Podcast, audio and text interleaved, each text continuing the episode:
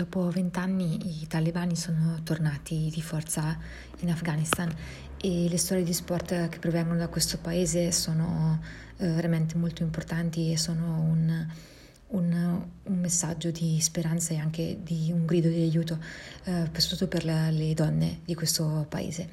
Eh, oggi vorrei dedicare il podcast a due storie. La prima è quella di Nadia Nadim, ex attaccante del Paris Saint-Germain, ora negli Stati Uniti. Nel, ehm, nel 2000 eh, Nadia ha 11 anni, quando suo padre, un generale afghano, viene sequestrato e poi giustiziato dai talebani. Lei scappa su un camion con la madre e le sorelle pensando di arrivare in Inghilterra, ma il suo viaggio arriva in Danimarca. Lì comincia la sua vita nei campi profughi dove l'unico pensiero è restare in vita, come spiega in varie interviste.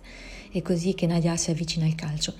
Eh, racconta infatti che mm, vicino al campo profughi in cui stava c'era una squadra di calcio eh, e proprio guardando la squadra allenarsi eh, Nadia impara appunto quali sono le regole del, del, del gioco e come funziona, le formazioni, le regole e soprattutto nasce in lei questa grandissima voglia di poter giocare a, a, a calcio e, e, soprattutto di voler giocare nel modo in cui si giocava eh, lì davanti ai suoi occhi. Così eh, inizia a giocare e a 17 anni porta a casa il primo contratto. La sua carriera da lì è sfolgorante.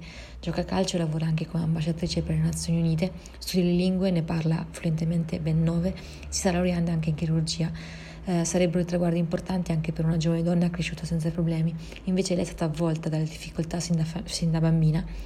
Un giorno, mentre parlava ad una conferenza, una ragazza ha alzato la mano, era pakistana. Ha detto che giocava a calcio in una piccola città, ma tutti gli dicevano che non era uno sport per ragazze. Stava per scappare, ma si è imbattuta nella mia storia e non ha mollato. Ora ha fondato una squadra nella zona. Io non piango tanto, ma quella volta non ho resistito.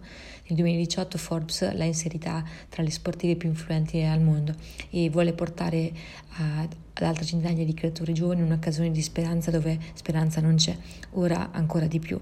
Quindi eh, il nostro supporto va soprattutto a donne come, come, come eh, Nadia Nadim, eh, che appunto eh, grazie al suo esempio sta ispirando tante nuove generazioni e che ehm, in qualche modo eh, vuol far sì che eh, anche in, anche, in, Afghanistan eh, le ragazze abbiano questa opportunità.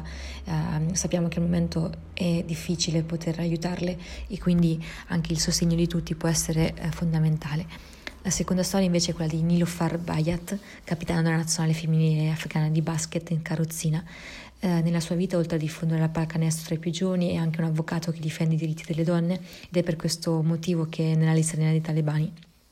Nilofar è sulla sedia a rotelle dall'età di due anni quando una bomba dei talebani distrusse la sua casa, eh, uccidendo suo padre suo fare, e ferendo grave, gravemente suo fratello um, a, do, poche ore dopo uh, la presa di Kabul da parte dei talebani ha scritto ho paura, non posso uscire di casa, se i talebani mi scoprono dove vivo mi uccidono. Nilofar è infatti una donna um, di straordinario coraggio che porta, davanti, che porta avanti da, da, tempo battaglie molto uh, importanti nel territorio afghano, anche attraverso il suo sport, il basket.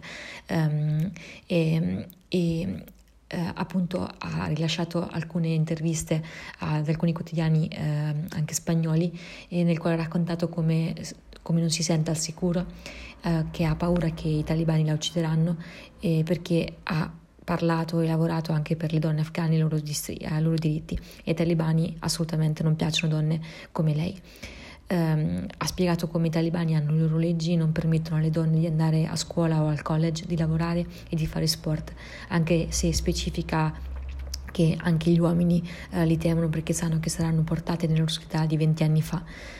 Um, spero che tutti i risultati che ho fatto, per i quali ho lavorato sodo, non si perderanno e che io possa preservare la mia libertà. Ha sottolineato e ha raccontato, ha raccontato che ci sia pace nel mio paese, che tutti noi siamo al sicuro. Per favore, uh, pregate per noi. Io farò approvato senza riuscire a qualificare la sua squadra alle Paralimpiadi di Tokyo del 2020 che inizieranno appunto il 24 agosto nel torneo paralimpico, la sua squadra è stata superata da Australia e Cina. Comunque anche nel caso fosse riuscita eh, nell'impresa, lei e le sue compagne non sarebbero potute mai andare a Tokyo. Infatti eh, fa sapere il portavoce del Comitato Internazionale Olimpico, Craig Spence, che il Comitato dell'Afghanistan non può più partecipare ai Giochi Paralimpici di Tokyo, vista la situazione che c'è nel paese, infatti tutti gli aeroporti sono stati chiusi e perché avrebbe potuto essere lì è impossibile partire. Quindi un'altra storia eh, di sport al femminile eh, da questo paese ormai martoriato dall'insurrezione e da questo ritorno eh, di, questi, di questi gruppi talebani e ancora una volta va da parte mia e penso da parte di tutte le donne di sport e tutte le donne tutte le persone italiane il nostro più grande sostegno. In bocca al lupo.